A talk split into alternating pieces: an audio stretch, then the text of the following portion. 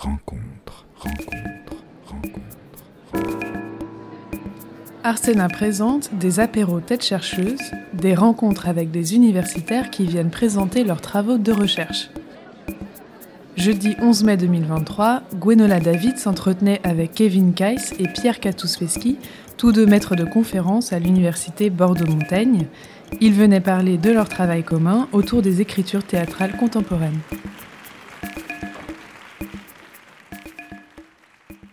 Bonjour à toutes et à tous, bienvenue pour cette deuxième édition des apéros Tête chercheuse. C'est un rendez-vous que nous avons imaginé pour partager les recherches sur les arts vivants.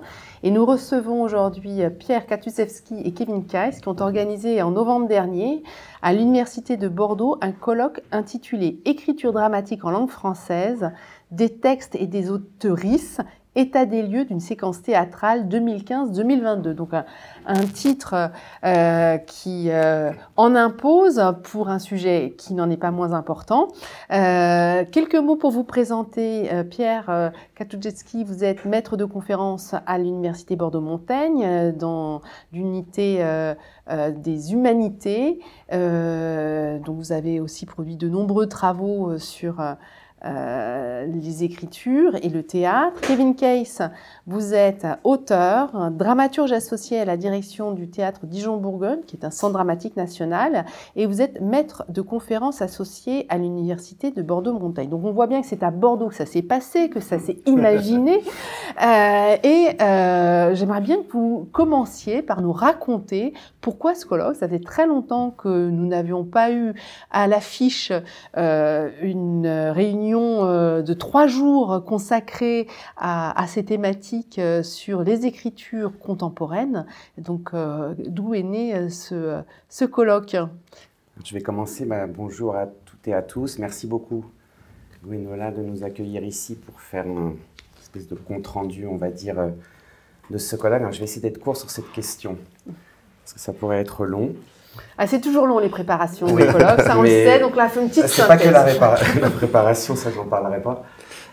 Alors c'est je vais parler très rapidement de mon parcours, ça vient vraiment de là, euh, cette envie euh, de faire ce colloque et de ma rencontre avec Kevin il y a maintenant 7-8 euh, ans, 7-8 années. Donc moi j'ai fait une thèse que j'ai soutenue en 2006 sur les personnages de fantômes dans le théâtre antique et le théâtre contemporain qui après a été publié, et c'était 500 pages euh, d'analyse de texte. Donc il y avait déjà une appétence pour, euh, pour les textes de théâtre. Donc c'était, que des auteurs à l'époque, où il y a des fantômes, c'était Pasolini, Édouard Bond, Didier Georges Gabilly, Einar Muller, Bernard-Marie Coltès, j'en oublie peut-être, mais peu importe. Donc voilà, après je suis rentré à l'université quelques années après, j'ai fait pas mal de cours sur les écritures, euh, ces écritures-là et d'autres. Ensuite, j'ai écrit un ouvrage sur le théâtre de Pasolini, donc euh, j'ai continué avec les textes, etc. Et puis petit à petit, euh, je me suis aussi intéressé aux fameuses écritures de plateau, qui étaient en profusion dans les programmations, etc. Puis je me suis installé à l'université, c'est très long de prendre le pli, et c'est vrai que mon contemporain, il est devenu un peu, euh, un peu vieux. Un peu daté. Un peu daté. c'est pas que je m'intéressais plus, mais j'avais plus le temps aux écritures contemporaines, contemporaines je rencontre quelques années après euh, Kevin, et qu'il a lui un auteur contemporain. Donc euh, il me dit mais c'est très important et c'est vrai que dans notre cursus à Bordeaux-Montaigne, les étudiants et les étudiantes finalement ils lisaient très peu de théâtre contemporain et c'est un problème parce que voilà, on va en parler. Et du coup Kevin c'est pas qu'il m'a redonné le goût mais j'ai réalisé qu'il fallait s'y remettre. Donc je me suis mis, j'en lisais quand même un peu, faut pas exagérer à relire euh, des auteurs et des autrices. Je trouvais ça vraiment intéressant, etc. Et là, on s'est dit, euh, je sais plus comment est venue l'idée, mais on s'est dit, il faut absolument organiser quelque chose euh, donc à Bordeaux, parce que c'est là que, que nous sommes en poste à l'université. Il faut absolument organiser quelque chose sur les écritures théâtrales contemporaines. Donc c'est né voilà, à la fin d'un parcours où moi j'ai toujours travaillé sur ces questions-là, même si à un moment j'ai eu un petit, un petit creux, on va dire, on va dire ça comme ça. Et notre rencontre, parce qu'on a la chance à Bordeaux d'avoir un maître de conférence euh, associé qui est auteur, quoi. Donc, il euh, fallait en profiter. Alors, Kevin, vous, euh, Kevin on vous connaît très curieux, ça, vous ne le cacherez pas. mais alors, cette appétence pour aller creuser au revers des écritures contemporaines, d'où est-elle, est venue? Euh, alors moi aussi, euh, très rapidement, je crois que c'est, euh, j'ai fait un travail euh, universitaire euh, long aussi, mais qui était censé, euh, qui était centré en- notamment sur, euh, long- pendant des années sur euh, l'énonciation féminine à Rome, où la question c'était de se demander pourquoi, euh, alors que les femmes ne sont pas représentées sur scène, euh, alors qu'il n'y a pas d'autrice, pourquoi les auteurs écrivent des personnages féminins, à quoi ça sert Donc c'était aussi des questions qui étaient des questions euh, en, proie à la question de, de traverser aussi la façon dont euh, quels sont les cadres dans lesquels on écrit, pour qui et à quoi ça sert. Et je pense que dans mon travail ensuite d'auteur, euh, pendant des années, on s'en j'en- avais déjà beaucoup parlé. En fait, on a eu la sensation, je dis on parce qu'on en a beaucoup parlé avec les camarades auteurs et autrices, c'était de se dire, mais en fait, qui nous lit? Qui, euh, on a, on a l'impression qu'on se lisait beaucoup entre nous, parce qu'en fait, quand on se rencontrait, en général, euh, on avait lu des choses que les éditeurs et les, di- les éditrices nous lisaient, que les comités qui existent de, lec- de lecture nous lisent, mais qu'en fait, euh, effectivement, c'est des toutes petites niches pour le, public en général. C'est pas comme certains grands romans, c'est une toute petite économie. Et, puis, moi, continuant en fait à enseigner à la fac, mais beaucoup en lettres classiques, en, en grec ancien, je parlais pas trop de littérature contemporaine avec mes collègues, et en arrivant à Bordeaux, euh, je me suis rendu compte qu'effectivement, il y avait des spécialistes du XVIIe, du théâtre chinois, euh, des théâtres du monde, mais qu'en fait, personne vraiment s'intéressait à mon métier aussi, euh, ou ce qu'on faisait, c'est-à-dire qui analyse et trouve des outils analytiques pour travailler sur les écritures théâtrales contemporaines, et même très contemporaines, c'est-à-dire pas des choses qui datent d'il y a 70 ans. Et ça, je, le souligne parce que quand on a fait l'appel à candidature euh, pour le colloque avec Pierre, on a eu aussi des, des- des camarades qui nous écrivaient, des collègues, en disant Bah, Moi, je travaille sur Coltès, moi, je travaille sur Marguerite Duras, moi, je travaille sur Nathalie Sarraute. Et en fait, on leur disait Ben non, en fait, ça s'intitule Les auteurs et les autrices vivantes. Et c'est hyper important. Alors vous avez choisi en plus une période vraiment récente puisqu'on est sur 2015-2022. Euh, il y a eu des analyses de l'écriture contemporaine. Euh, cette, euh, ce titre, hein, qui, ce- ce- ce- cet ouvrage de Jean-Pierre Ringard sur la disparition du personnage qui a été très marquant, titre qu'il a co-signé avec euh, Julie Sermon. Donc Ouais. il y a eu euh, Le post-dramatique, le etc. post-dramatique, etc. Mais c'est vrai que sur cette période très contemporaine, mm, manquait un peu euh, de travaux qui, pour, qui pouvaient nous, nous- nous éclairer. Et vous êtes parlé de, de 2015. Alors, est-ce que Ouais. vous pouvez nous dire voilà, cette, cette- ce, ce choix temporel hein? Ouais, tout, tout à fait. Et simplement pour, pour finir une chose qui me paraissait importante sur le pourquoi un colloque, c'est aussi de se dire comment on peut réunir et des étudiants et des étudiantes, et des camarades euh, et des, chercheurs et des chercheuses, des spectateurs et des spectatrices. Donc on a décidé que ce colloque se fasse aussi en discussion avec le TNBA, Centre dramatique national à Bordeaux, au sein d'un théâtre. Donc il a été accueilli par le TNBA. Euh, ça, c'est une chose euh, importante aussi. C'était important dans notre dynamique de recherche avec Pierre de faire en sorte que une université et des centres dramatiques puissent collaborer. Il a été en partie aussi financé par le, le Théâtre Dijon-Bourgogne. Et pour répondre à ta question, 2015, parce que euh, moi j'avais la sensation que juste après les attentats, en, tout- cas après les attentats à Paris, euh, une sorte de, libération de la parole importante avec, euh, MeToo, Black Lives Matter, et en plus une espèce d'intensification des moyens de communication où finalement on arrive à échanger beaucoup plus rapidement. euh, puis après les années Covid, etc., en fait, il y a eu une sorte de bifurcation dans l'écriture où on s'est demandé comment cette séquence théâtrale, disons, entre 2015 et aujourd'hui, elle fonctionnait avec une sorte d'intensification, et on en parlera plus, plus avant ensuite, euh, de la question de la fiction, du réel et de ce qu'on pourrait appeler les théâtres documentés et documentaires. Alors, c'est euh, 2015, c'est ce départ de, euh, du mouvement MeToo et c'est euh, parmi, euh, dans l'appel à, à projet, vous avez euh, sélectionné 10 thématiques hein, pour,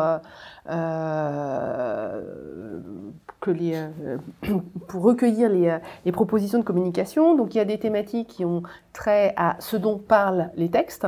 Il y a des thématiques qui ont lieu à, qui ont trait à au contexte de production, euh, au contexte de formation. Comment est-ce que vous avez choisi ces thématiques Euh, Est-ce que c'est euh, de par euh, la lecture de corpus, euh, de textes où vous vous êtes dit, bah, tiens, ça, ça ressort particulièrement comme thématique Enfin, Comment comment c'est venu ces, ces choix-là, ces dix thématiques-là? Tu veux en parler un peu? Je voulais aussi rajouter, pardon, on revient deux secondes en arrière, parce que les, les personnes qui sont là n'ont peut-être pas le programme du colloque, qu'il y avait des communications d'universitaires, mais aussi euh, des tables rondes avec des auteurs, des autrices, enfin, notamment une table ronde. Il y a eu un entretien entre Kevin euh, et Gwenola. Avec Claire David Claire Sud. David. Et aussi avec des critiques euh, de théâtre, Joël Gaillot, Jean-Pierre Thibaudat et Jean-Pierre Anne, qui étaient présents. Voilà, on voulait mêler, euh, c'est pas que des communications universitaires, on a oublié de le dire au début. Mm. Bah, sur les thématiques, il y en a qui nous paraissaient, on va dire, évidentes euh, par rapport à, ce qui se passe aujourd'hui, comme l'écologie par exemple, aussi par des, textes qu'on peut connaître nous-mêmes, ou euh, il y a certains, donc on a fait un appel à communication, mais il y a aussi certains et certaines collègues qu'on connaît, et on savait qu'ils travaillaient sur ces thématiques, donc on les a invités, on les a conviés dans le comité scientifique du colloque. Puis après, des thématiques qui nous, nous intéressent euh, plus particulièrement, moi, en particulier tout ce qui est sur la question décoloniale, je travaille beaucoup sur ces questions-là.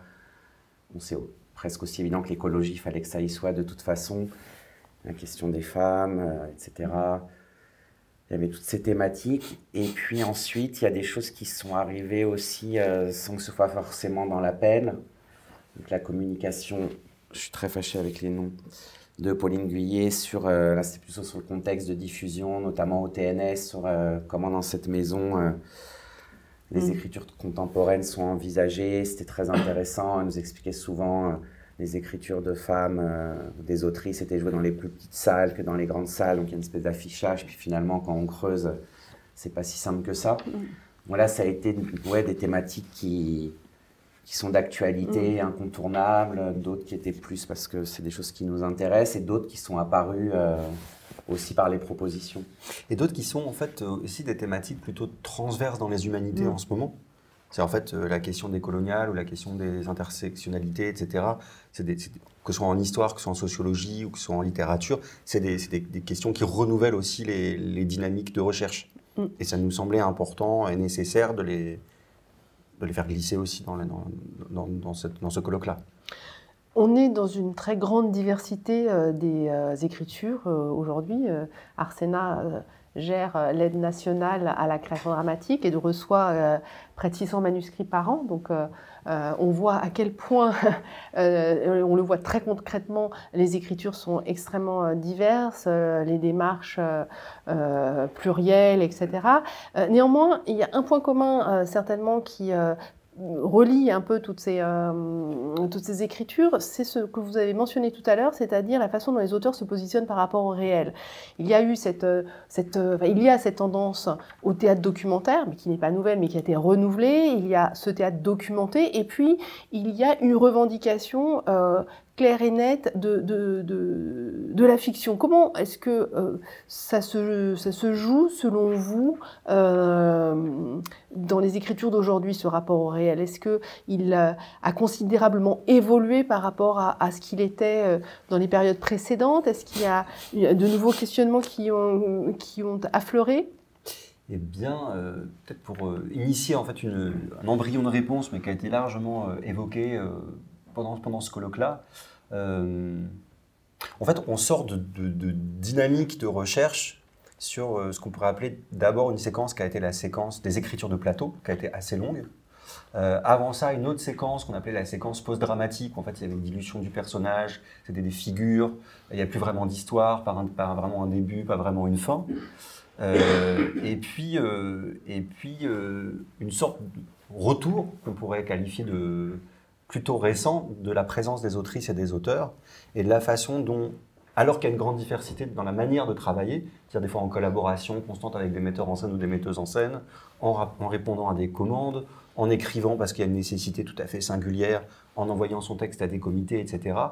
En fait, de se rendre compte qu'il y avait des croisements et que dans ces croisements-là apparaissait une sorte de, avec des grandes différences, une grande tendance qui pourrait être cette, cette tension entre euh, un théâtre qui, euh, qui, se, qui, se plante, qui se plante dans le réel et qui prend les, grandes questions de la sociologie contemporaine- comme euh, des, champs d'exploration à la fois euh, totalement fictionnels, à la fois en partant en recherche auprès de personnes qu'on pourrait dire réelles, justement plus de personnages, de trouver aussi une, urgence à débattre de certaines questions qui sont les questions qu'on évoquait tout à l'heure, et, et de présenter non pas un théâtre qui serait un théâtre euh, du témoignage réel tout le temps, euh, puisqu'il y a une revendication aussi de la force euh, dans les langues aussi, euh, voyage fictionnel très fort, mais de mettre une urgence. Euh, Ulysse Caillon qui est présent, lui travaillait aussi sur les manuels de survie. Et donc je pense que c'est aussi cette, question de la survie des auteurs et des autrices, mais du- d'une urgence à témoigner d'un rapport au monde. Et peut-être aussi d'un rapport au monde dont on n'a pas ou peu parlé. Et ça, moi, j'ai trouvé que c'était une chose euh, vraiment essentielle pendant le colloque, c'est de se dire que, euh, en fait, une génération en ce moment d'auteurs et d'autrices parle de, choses dont on a l'impression qu'on a, été privé étant enfant sur les planches. En fait, en se disant, c'est des questions, des questions de comment on s'aime, comment on se sépare, comment on se quitte, comment on meurt, euh, quels sont les grands effrois. Et ces questions d'un d'un théâtre peut-être de la catastrophe ou de la post-catastrophe, euh, ou de l'apocalypse ou de la post-apocalypse, en fait, il est traversé par aussi euh, l'urgence de la survie actuelle avec les questions qui, qui traversent la société. Beaucoup plus qu'un qu'un théâtre qui pourrait être, euh, on s'en parlait avec Pierre il y a quelques jours, en faisant finalement euh, les pièces de guerre d'Edouard Bond ou, ou une espèce de théâtre complètement hors sol et un peu de, la, de la tristesse scandinave, en fait, est, euh, est- est moins actuel en ce moment, qu'il y a en fait une urgence à parler de comment on vit. Est-ce que nous, on, arrive à décrire le vivant en ce moment? Et là, c'est mon, après, c'est peut-être une, une- une sensation très personnelle, c'est qu'on sort aussi peut-être d'une sorte de fascination pour nos, pour nos aînés, pour des grands classiques, euh, d'une frénésie à ne faire que euh, mettre en scène, euh, et pour les auteurs et les autrices, c'est ce qu'on exigeait beaucoup de nous il y a une dizaine d'années, c'est-à-dire en fait, quelle adaptation vous faites? Une fois qu'on a adapté après tous les grands romans et même tous les scénarios, de se dire que peut-être on avait des choses à dire qui n'étaient pas que Dostoïevski ou une, énième, une énième mouette ou une énième Orestie réécrite. Que vous voulez dire, euh, Kevin, si je vous euh, suis bien, c'est que somme toute, il y a une plus grande liberté euh, des auteurs par rapport à leur sujet et qu'il y a un désir de s'emparer des problématiques qui traversent la, la société et que c'est un théâtre qui est souvent documenté, parfois documentaire, et c'est très différent, mais que dans ce théâtre documenté, il y a une importance fondamentale de la langue, de la forme qui va apporter un champ fictionnel et qui va permettre de transcender, de dépasser euh, le simple reportage, on va dire. Complètement. Et peut-être aussi une question, mais t'en, s'en parlait un peu, c'est aussi la, se situer, d'où on parle. Quelle légitimité à parler de quoi Et euh, qui parle de quoi pour qui? Mm. Voilà, je crois, je crois que c'est vraiment les choses qui sont apparues aussi de, de, ce, de, ce, de ce temps pendant trois jours euh, où en fait, et les auteurs, et les autrices, et les chercheurs et chercheuses pouvaient, pouvaient dialoguer. Euh, c'est cette, capacité à se situer dans un, dans un, dans un champ théâtral. Et donc aussi de, prendre euh, peut-être le pouls d'une activité euh, assez méconnue aussi pour les, pour les chercheurs et les chercheuses. De se dire, ah tiens, en fait, c'est comme ça que les auteurs et les autrices travaillent aujourd'hui. C'est-à-dire en faisant dix métiers différents, en n'écrivant pas que pour le théâtre, en écrivant le théâtre de manière des fois très variée. Et là où tu as raison dans la façon dont tu l'énonces, c'est que, et, et d'ailleurs l'appel à théma- à- à- du colloque portait aussi ces, gens- ces enjeux thématiques, c'est peut-être aussi une plus grande euh, confiance euh, en ce moment de la part des directeurs et des directrices de lieux, euh, sans demander spécifiquement euh, la pièce, par exemple, un an et demi avant. De se dire qu'en fait, c'est la thématique et l'enjeu de la thématique et le protocole pour l'écrire qui, qui va aussi décider d'une production. Donc finalement, ce dont on a parlé aussi, c'est que les pièces, ne sortent pas ex nihilo euh, du grand tout. C'est-à-dire qu'en fait, c'est toujours des cadres de production qui les rendent possibles. Et qu'en ce moment, les cadres de production, par rapport à il y a une dizaine d'années, euh, ils bougent. Et que- et qu'effectivement, euh, c'était très intéressant dans les communications de voir aussi le va-et-vient entre quel, cadre de production et, quelles œuvres ça produit aussi. Peux poursuivre sur, juste sur le rapport au réel, parce que c'est quelque chose qui m'intéresse particulièrement. C'est vrai qu'on peut parler de séquences, après c'est pas une qui se termine et l'autre qui commence comme ça, elles se poursuivent, mais c'est vrai qu'il y a une sorte de retour à la fiction, au grand récit, comme on dit, teinté de réel, dans certaines proportions selon les auteurs et les autrices. Mais je pense que enfin, la, la séquence qui n'est pas terminée, du théâtre documenté, moi, ce que j'appelle le théâtre témoignage, on a, Mm. je pense à Trans, mis en scène par Didier Ruiz, je pense à Flamme de Ahmed Madani, etc., où c'est les personnes, on est toujours sur scène, il a toujours une part de fiction, de réécriture, mais c'est quand même les personnes non professionnelles euh, au départ. Après, elles sont payées, elles deviennent professionnelles, mais qui viennent pas forcément, qui n'ont pas de formation, etc., théâtrale, qui sont sur scène, où là, on n'est quasiment pas dans la fiction, si je puis dire. Je pense que ça, ça a aussi marqué ce retour à la fiction. Et dans ce retour à la fiction, il y a dans la plupart des pièces dont on a pu parler pendant le colloque, on ne peut pas être euh, c'est jamais toutes, Exhaustif. toutes les pièces, mais bon, il y a des incursions du réel dedans, mais j'ai l'impression d'une façon différente de ce qu'on pouvait avoir euh, dans les siècles passés, on va dire, où il y avait toujours un rapport au réel et où le théâtre était finalement très souvent un espace de représentation. On prend une thématique et on représente le monde, pour le dire d'une formule que tout le monde adore et que moi je trouve un peu trop, un peu trop générale. Et là, j'ai l'impression que peut-être une sorte, c'est peut-être inconscient chez les auteurs et les autrices, mais il y a quelque chose de plus poreux et que c'est plus forcément la représentation. Il y a des auteurs et des autrices, je pense à Penda Diouf qui prend la parole en son nom, mais après au milieu, il y a quand même un récit qui est, peut être avec un autre personnage. Je pense à Lazare dans Sombre, euh, Sombre rivière. Sombre rivière, où il prend la parole à la, à la première personne. Donc il y a aussi, c'est encore autre chose, parfois les auteurs et les autrices qui s'imposent euh, comme ça dans leur texte pour dire peut-être on existe. C'est aussi par rapport à leur récit, par rapport à d'où ils viennent, etc. Mais en tous les cas, voilà, le réel et la fiction, je pense qu'on n'est plus forcément dans le même rapport euh, qu'avant. Et ça, c'est quelque chose qui est difficile. Là, je parle une petite minute des universitaires, des gens qui analysent les textes ont beaucoup de mal à prendre ça en compte. Et moi, c'est vrai que j'essaie de me dire qu'on essaye de, dans les études sur le genre, sur lesquelles je travaille beaucoup, de, de démolir ou de s'éloigner de la binarité des genres. Et on, on a des analyses très binaires finalement. Il y a le réel, il y a la fiction, il y a le vrai, le faux. Et je pense que ces auteurs et ces autrices, une grande partie en tous les cas, brouillent cette frontière-là, mais véritablement. Et c'est là qu'à mon sens, il y aurait d'autres outils euh, Analytique. analytiques pour pouvoir analyser ces pièges. Je ne sais pas si je suis très Mm. clair.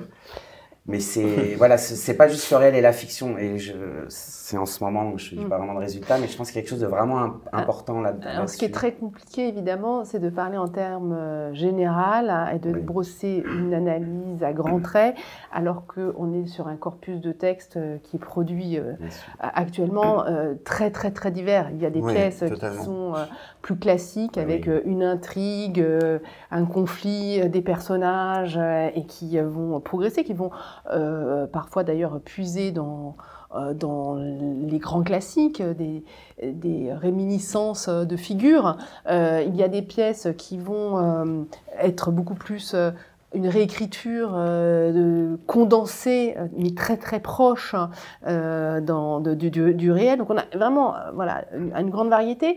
Ce qui me semble avoir émergé et s'être affirmé ces dernières années dans ce rapport à la fiction, euh, c'est euh, des pièces où la puissance euh, d'imaginaire de la langue est totalement réaffirmée. C'est-à-dire que c'est la langue qui fait le réel, c'est la langue qui décide de construire un monde et, somme toute, ce monde euh, s'émancipe euh, assez facilement euh, des règles du réalisme. Et on va euh, avoir des... alors, ça peut être par exemple à la carabine de Pauline Perrat, qui est en même temps extrêmement ancrée dans le réel, qui part d'un fait divers et qui construit une situation qui va s'émanciper du, du réalisme, à vrai dire. Donc on- est dans, ce, dans ce mouvement-là qui me semble réaffirmer la puissance d'invention de la langue. Bah, en tout cas, c'est sûr, tu parlais de Pauline par exemple, mais euh, le, Cyril Daudet qui, qui a travaillé beaucoup euh, sur, sur, les, sur questions de typographie aussi, euh, en fait, propose aussi une entrée dans la, dans, dans la, dans la, dans la langue des auteurs par, le, par le, caractère visuel aussi, de comment ça se donne à lire.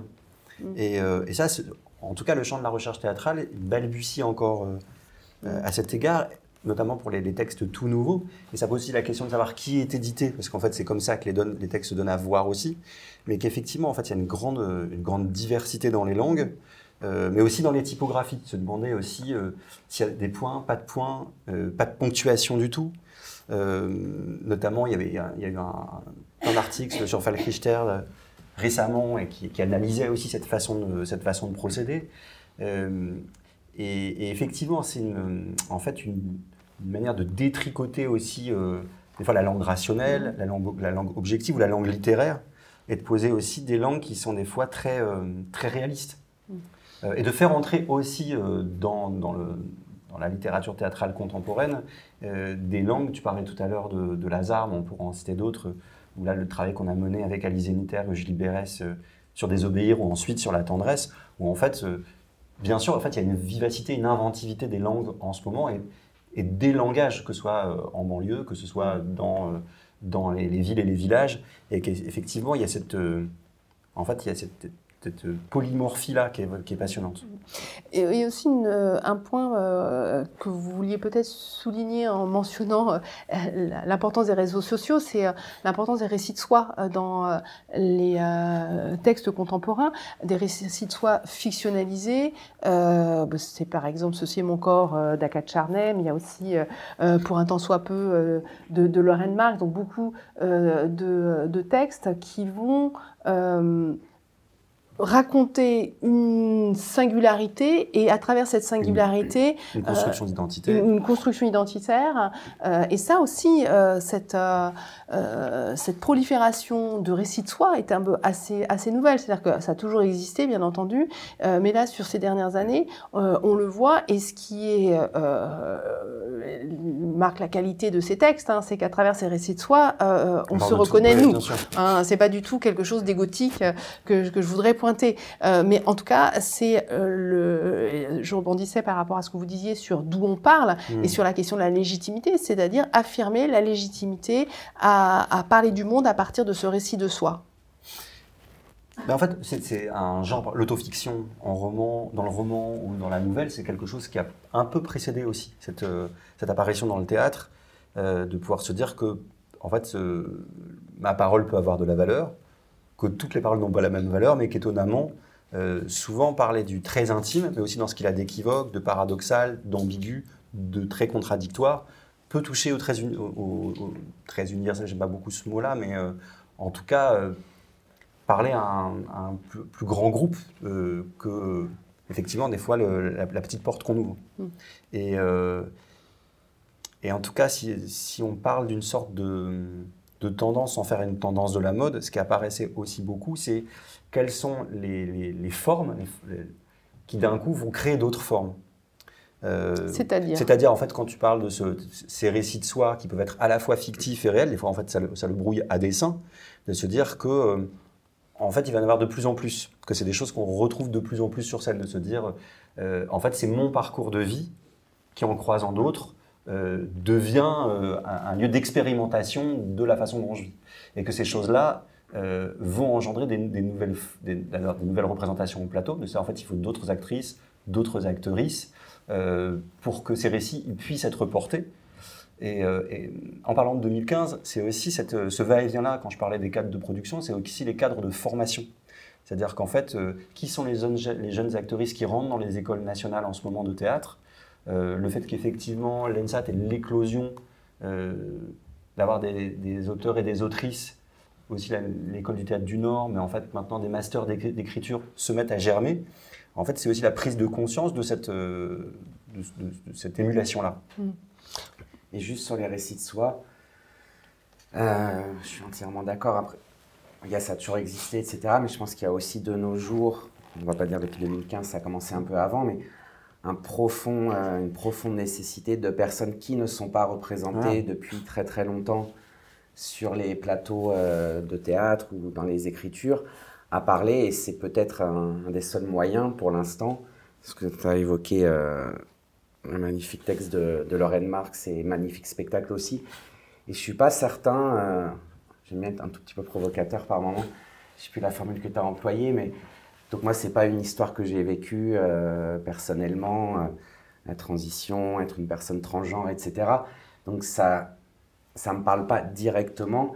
Et je suis pas sûr que le, le fait que euh, j'ai été très ému, j'ai trouvé ça magnifique, je sais plus l'expression que tu as employée, je suis que ça parle à tout le monde, mais en tous les cas, on réalise l'autre finalement, même si, voilà, on est assez Hmm. Il n'y a pas de problème, etc. Mais je pense que c'est plutôt dans la réalisation d'autres et de, effectivement, on ne le ressent pas complètement, mais on peut ressentir un peu. euh, je sais pas, ils arrivent à nous mettre dans une position qui fait qu'on oui, on prend conscience plus qu'on on se On reconnaîtrait ou on s'identifie pour une Ouais. raison ou pour une autre. Ça, ça veut dire qu'au fond, euh, ces récits de soi euh, nous font prendre conscience d'une altérité Ouais. euh, dont euh, on ne perçoit pas forcément les contours ou, euh, ou la différence. Et que tout d'un coup, on Je voit qu'il y a des réelles façons de construire son identité. Enfin, il y a des façons de construire son identité qui sont réellement différentes de, de, de, de la Soit. nôtre. Euh, Plus Et- qu'un rapport d'identification un peu. Ben, oui, je pense qu'à un, un moment dans le spectacle, et ça, j'ai vécu la même chose quand j'ai vu Carte Noire nommée Désir de Rebecca Chaillon.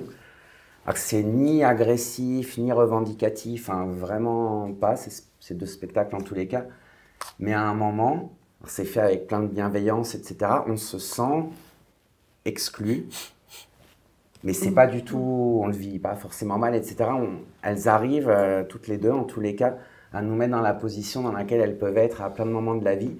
Et je trouve ça assez fort, et ça, c'est une, tendance quand même contemporaine euh, à souligner, que je trouve vraiment importante. Alors dans cette question de- du récit de soi, on, on retrouve une des thématiques que vous aviez identifiées dans l'appel à, à contribution, qui est euh, le genre, la sexualité, l'identité, euh, qui est très fortement euh, travaillée, avec cette façon dont s'emparer du sujet qui est beaucoup plus forte euh, ces dernières années, semble-t-il.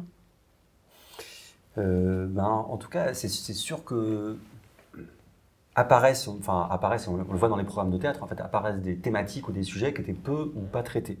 Et qu'effectivement, je pense que ce qui est en train de se modifier, c'est euh, ce qu'on entendait beaucoup il y a 10-12 ans en tant qu'auteur ou autrice, c'est ça, c'est pas du tout pour mon public. Ou alors, ces questions-là, en fait, peut-être qu'avec un classique, ça, dérangera moins les, les élèves ou, ou les profs, parce qu'il y a vraiment cette, souvent ce souci-là aussi de pour qui, euh, pour qui, comment les classes viennent, comment on en parle. Et je pense qu'il y a aussi une sorte de pacte de confiance un peu plus élargi euh, dans la capacité que euh, les auteurs et les autrices, en parlant d'aujourd'hui, en parlant de l'urgence du, du maintenant, euh, parviennent aussi à fédérer un public beaucoup plus large que ce qu'on pouvait imaginer. À le concerner donc. Bah, à le concerner et, et- et à le constituer parce qu'en fait après les gens viennent, reviennent euh, et je, moi je, pense, je, je trouve que ça c'est une grande nouveauté et, euh, et de se dire qu'aussi euh, il y a aussi des cadres de, de présence des auteurs et des autrices. J'en suis un, un bon spécimen en étant auteur associé à la, à la direction d'un centre dramatique. C'est-à-dire qu'en fait la question même la, la réflexion autour de euh, de la présence des auteurs et des autrices, donc des gens qui écrivent maintenant pour maintenant, euh, se pose beaucoup plus qu'il y, a, euh, qu'il y a 10 ou 12 ans. Ça veut dire que, on- les sujets peuvent euh, être abordés de façon beaucoup plus euh, frontale, c'est-à-dire qu'on va, euh, on va pas avoir peur de porter une pièce qui va parler bah, de, de, de harcèlement sexuel, de, de toutes les questions en fait qui nous agitent aujourd'hui, sur lesquelles on, on a, on a besoin aussi de débattre. Absolument. En fait, moi, je pense que le danger de cette chose-là, en fait, c'est de demander à- aux auteurs et aux autrices de faire de l'éducation civique en permanence, en disant, en fait, ce serait super une, une pièce sur égalité fraternité, ou ce serait super une pièce sur euh, le décolonialisme, ou ce serait... En fait, c'est-à-dire de, de faire rentrer la pièce uniquement dans le cadre d'une phrase slogan ou d'un- d'une espèce de, de concept choc, alors qu'on sait très bien que souvent les, grandes pièces ou les grands textes, ça parle de plein de choses à la fois. Donc c'est aussi ce, c'est- c'est- c'est ce va-et-vient qu'il faut, qu'il faut essayer de, voilà, faut, ce, ce mouvement de pendule qu'il faut voir avec, euh, avec un, peu de, de- de subtilité. Une autre grande thématique, on s'en parlait en, en préparant un peu les choses, c'est la, la- la- la grande question environnementale. Et par rapport à ça, justement, de se dire, en fait, il y a plein de manières de, de traiter les choses. Euh, Thibaut Feiner, qu'on avait invité, a, a très bien parlé de ces choses-là, en essayant à la fois de faire une sorte de, de catalogue de pièces qui, en ce moment, parlent de la question environnementale, mais plus encore de voir euh, euh, quels étaient les mouvements de ces pièces-là? En fait, est-ce qu'il y a une destruction à la fin? Est-ce qu'il y a un renouveau de la forêt? Quelle est la présence de l'eau? Quelle est la présence des arbres? Euh, Quelle est la présence du retrait ou, euh, de l'avancement, de la dévoration de la nature? On a parlé aussi, c'était assez, fascinant, de la, multiplication des, pièces en ce moment qui, mettent en, en scène des animaux. Des animaux qui parlent, des animaux muets, des animaux qui se substituent aux hommes, des pièces anthropomorphiques ou des pièces de métamorphose. Euh, on parlait de Penda Diouf tout à l'heure, euh, par exemple dans La Grande Ourse, euh, une de ses héroïnes à la fin se transforme en ours alors qu'elle est en- emprisonnée. On pourrait parler de Julie Aminte, Notre Vallée, qui fait Voilà. parler la rivière, euh, etc. Effectivement, la, la parole n'est plus anthropocentrée. Bon, après, la prosopopée, c'est à faire parler des objets inanimés. Ça, c'est quelque chose que le théâtre fait depuis très longtemps. C'est pas.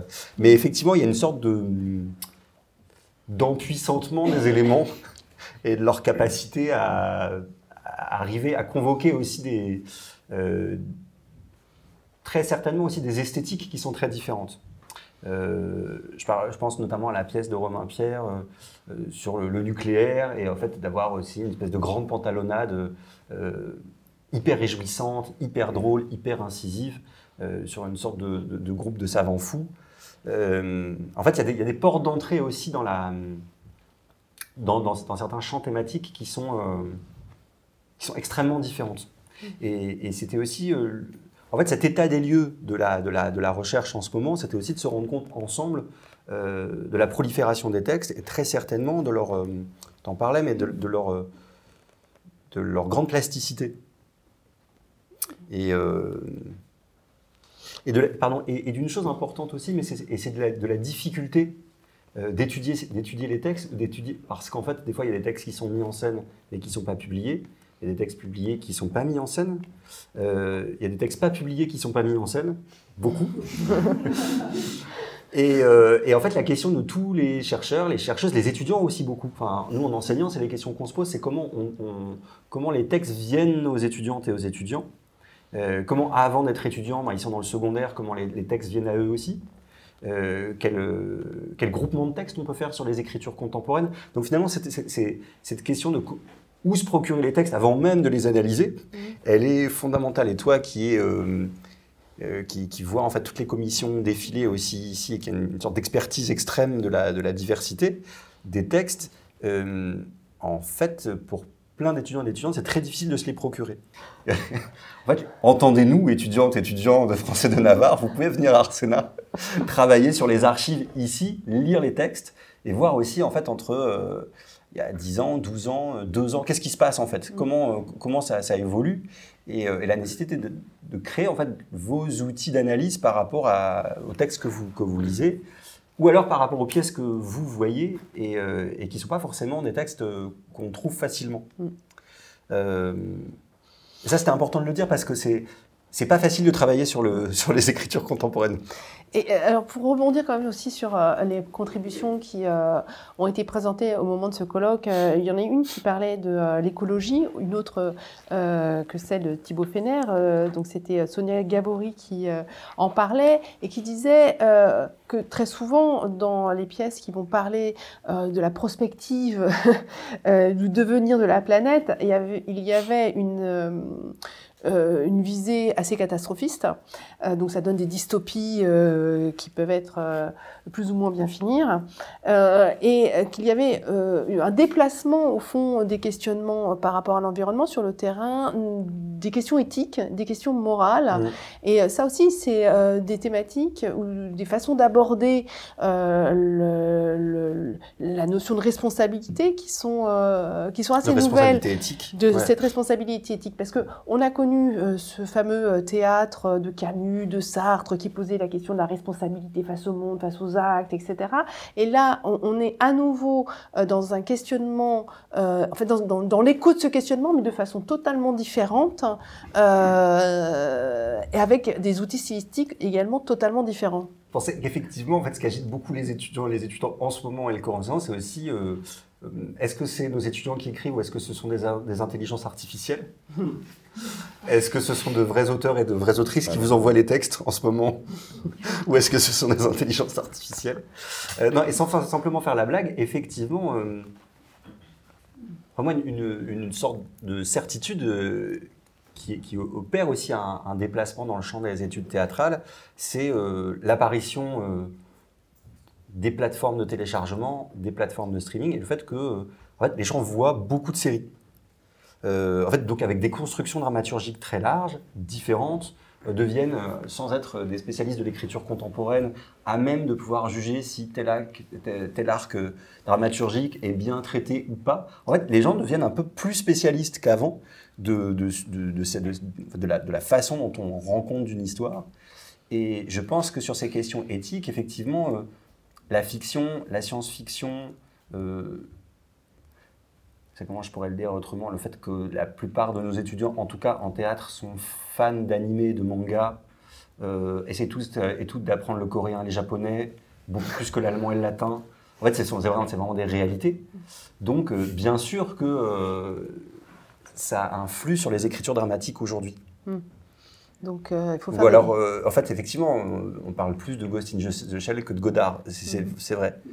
Mais en tout cas, c'est- ces questionnements-là qu'on a pu voir par exemple dans La réponse des hommes euh, de Tiffaine Raffier, qui à travers une dizaine de séquences euh, euh, mettait en scène des conflits euh, éthiques auxquels étaient confrontés des, des protagonistes, des gens de Mhm. tous les jours, de sûr, différentes classes sociales, etc. Ça faisait longtemps qu'on n'avait pas vu ce type de théâtre sur, sur les plateaux et puis rencontrer aussi un tel écho auprès du public. Euh, bah, je pense que c'est des questions qui, en ce moment, sont fondamentales et qui, qui agitent euh, au quotidien et très fortement euh, les publics, les jeunes et pas seulement. Et pour en revenir à. Ça fait un lien avec ça, ce que tu disais tout à l'heure. Il y a aussi quelque chose. Tiffany Raffi, c'est entre les deux. Il y a la fiction, mais. Le décrochage par moment, j'ai trouvé. Tu parlais de cette. parfois, c'était frontal comme ça et et très adressé, etc., dans, dans certains spectacles. Il y, a des, il y a des réactions très partagées des publics par rapport à, à ce type de, à ces types de spectacles. C'est soit vraiment, il y a pour le coup parfois une identification Mm. où euh, c'est très fort parce qu'il n'y a plus de filtre, il n'y a plus de quatrième mur, etc. Soit un rejet total. Et je pense que cette, euh, c'est sorti. Alors, il y a un retour à la fiction, mais d'une façon différente, comme je l'ai dit tout à l'heure. Et il y a aussi des spectacles où c'est beaucoup plus, encore une fois, euh, frontal. Je pense que c'est aussi une volonté alors, des auteurs, des autrices et après des metteurs, metteuses en scène, parce qu'après on peut monter le texte de différentes façons, bien entendu, mais de, ouais, d'être plus direct et aussi de rompre avec euh, cette espèce d'instance supérieure qui délivrerait comme ça un discours avec un quatrième mur où il y aurait euh, le metteur ou la metteuse en scène aidé ou pas d'un ou une dramaturge à, à faire une explication euh, de ce texte. Et ça, je pense que c'est... Mm. Et ça va avec ces questions fortes et éthiques. On est dans un monde capitaliste où les choses fonctionnent sans qu'on sache vraiment euh, pourquoi et comment. Et je pense qu'il y a vraiment cette volonté chez une partie des praticiens et des praticiennes de théâtre, dont les auteurs et les autrices, de rompre avec ça. Et, et cette invention aussi parfois de nouvelles formes, nouvelles, rien, tout a déjà existé, mais je pense que c'est aussi une volonté de rompre avec un modèle euh, occidental très marqué, du dialogue, même si, comme tu disais, il y a une multiplicité de, de types Mm. de textes. Je pense que voilà, c'est pas seulement des, des, ins- des inspirations euh, poétiques, Mhm. c'est aussi des vrais positionnements éthiques, justement, qu'on retrouve aussi euh, dans l'écriture. Je fais un peu un détour, mais autant que dans les thématiques euh, abordées. Mais c'est- en fait, en- ce ce dont on, on parlait aussi, c'est de, de différentes, disons, crises de représentation et de la représentation. Et que euh, ces, théâtres, tu le formules assez bien, de, disons, en tout cas, qui posent la question du, même d'un pacte moral de, vivre ensemble, euh, apparaissent aussi à un moment donné où, euh, en fait, entre un théâtre qui serait un théâtre de, disons, du témoignage pur, et un théâtre qui déploie une fiction, en fait, catastrophiste sur l'avenir, c'est un, un peu les deux. en fait, un rapport entre ces différents régimes temporels. Un rapport à l'hyper-présent et un, rapport à l'hyper-projection de notre fin. Soit ça finit in extremis maintenant, euh, soit en fait on, envisage un- une fin dans un grand après. Et, j'ai l'impression que c'est aussi cette, euh, chose-là qui est très, euh, qui est très présente et en, en aussi ce qui ressortait de, de- ce dont on se parlait pendant le colloque, c'est aussi avec des esthétiques très différentes. C'est-à-dire que c'est aussi des fois des esthétiques très pauvres au plateau, ou encore avec des, ou alors avec des recours euh, très musicaux, euh, de la présence de l'image et presque cinématographique avec un retrait des actrices. Voilà, c'est ces choses-là qui sont ensuite presque du, qui, qui relèvent aussi du, du plateau. On peu- Une question encore, euh, parce qu'on parlait de l'hyper-présent, on parlait aussi euh, évidemment de l'influence des médias, de la façon dont euh, le réel nous est euh, présenté dans ces médias, de la façon dont les auteurs aujourd'hui ont peut-être moins de de pudeur hein, pour euh, à la fois faire des récits de soi fictionnalisés, mais c'est quand même des récits de soi. Peut-être que est-ce que c'est pas lié justement à, cette influence-là, à cette surexposition médiatique de soi euh, que l'on peut qu'on peut observer, et puis euh, de la même façon s'emparer de cet hyper présent à travers des, actions qui vont se passer euh, ici et maintenant et non plus en prenant euh, la métaphore de personnages qui vivraient un autre temps euh, avant, etc. Donc c'est de revendiquer cette prise de cette prise de, parole ici, maintenant, tout de suite. Est-ce que ça peut être considéré comme l'influence de cet hyper présent qui règne dans la façon dont on communique? C'est-à-dire qu'il y a un événement qui se passe et deux minutes après, à l'autre bout du monde, on est déjà au courant euh, et euh, c'est déjà montré, et c'est montré souvent sans filtre. Hein. C'est-à-dire qu'il n'y a plus euh, de, construction, euh, mais plutôt une monstration immédiate. Hein. Moi, euh, j'ai l'impression que par rapport à ce que tu dis, euh, puis on en parle, enfin, c'est vraiment une question ouverte aussi, c'est qu'il y a, aussi une, vraie défiance par rapport euh, au journalisme euh, et à ce qui devrait nous apporter de l'information. Et en fait, la question, euh, c'est euh, qui, court dans les écritures, c'est quelles informations pour qui et comment on la trouve.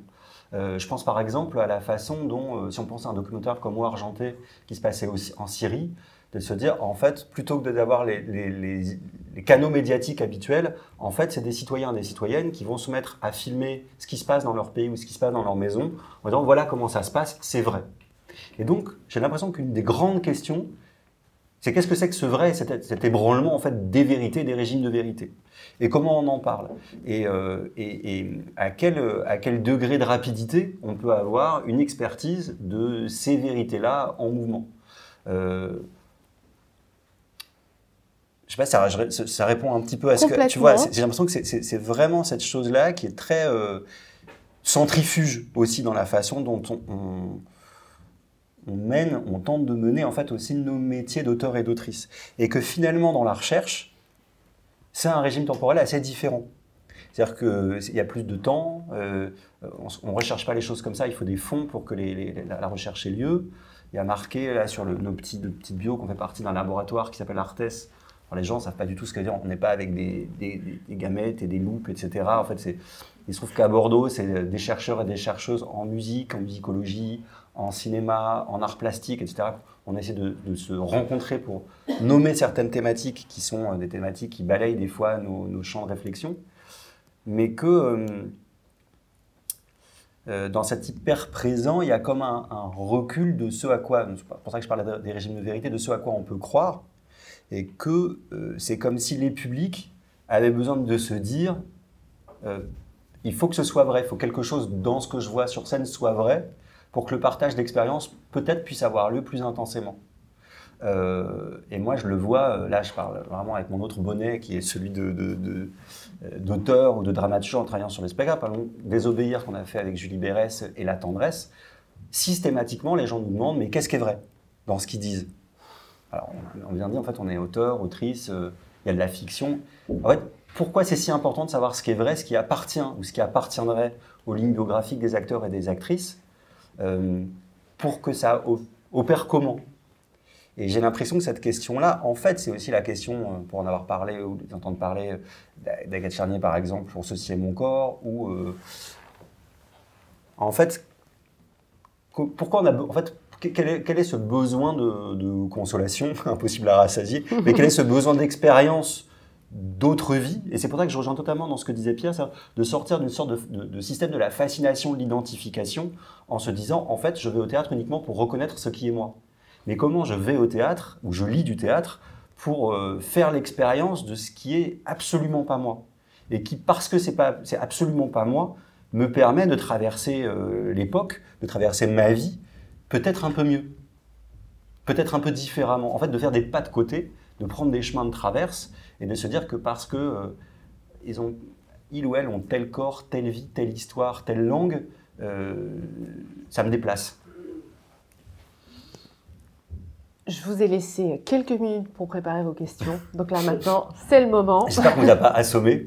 c'est dur d'être à la fois hyper concret, spécifique, et en même temps, on a mille trucs à dire, parce que ça a duré trois jours, mais Voilà, et puis euh, il- y aura d'autres suites, on en, on en parlera euh, avant de se quitter. Euh, Est-ce que vous, avez des questions? Je sais qu'il y a des auteurs, des chercheurs, des, euh, voilà, il y a beaucoup de, personnes de, parcours très différents qui sont, euh, qui sont avec nous ce soir. Est-ce que vous avez des, questions? Ah voilà, deux questions. Alors, les dames d'abord, je suis désolée. Maintenant, Une précision, pardon si vous l'avez dit, le colloque portait uniquement sur des textes français. Ouais, en fait, c'était vraiment un choix de se dire, il fallait bien se reconstruire les choses euh, d'une quelconque façon. C'était d'abord de se dire, parce qu'en fait, on en parlera après, c'était l'acte 1 d'autres colloques, euh, c'était de se dire les textes écrits en langue française. Pas, en France, mais en langue française. Donc, euh, cette, chose, elle était, elle importante parce que aussi, c'était ce va-et-vient avec la question des cadres de production qui sont tellement singuliers en France. Euh, voilà, ça permettait un peu cette expertise-là aussi. Et qui ont beaucoup bougé, ces cadres de production Ouais. ont beaucoup bougé depuis 2015, ce qui justifiait aussi le choix de ces, de ces dates, parce que euh, l'invitation faite à des auteurs à être associés à des directions, à être en auteur, artiste associé de maison, etc., euh, est somme toute récente. Euh, donc euh, ça change aussi l'endroit d'où l'on écrit, ça change aussi le sentiment peut-être de légitimité que l'on a à, prendre parole sur tel ou tel thème. Donc euh, c'est important. Ouais, euh, tout à fait, tout à fait. Puis en plus, on se par- quand on se parlait de 2015, en fait, il y a un, un léger, très léger changement de paradigme. C'est peut-être euh, l'arrêt de la fascination pour ce qu'on appelait le metteur en scène roi, fut un temps, qui avait vraiment le roi de, de beaucoup de choses sur ses équipes. Euh, peut-être qu'en fait, les contextes financiers font que ça bouge aussi. Mais moi, je sais que dans mon combat d'auteur, et puis avec les, les camarades, c'est beaucoup ça, c'est en fait euh, qui a les cordons de la bourse et qui décide de ce qui va être monté? Et, ça, c'est très important parce que être associé à une maison, ça dépend des, accords aussi financiers. Mais quand je dis être associé à une maison pour un auteur ou pour une autrice, c'est la possibilité de savoir qu'on va continuer à pouvoir écrire. Et des fois autrement qu'en se disant, tu vas aller dans tel petit village du Limousin, trois jours, et faire une restitution sur la façon dont les gens vivent à Saint-Priest-Torion. Ce qui est un peu ce qu'on demande souvent. C'est-à-dire de faire de l'animation culturelle euh, quelque part.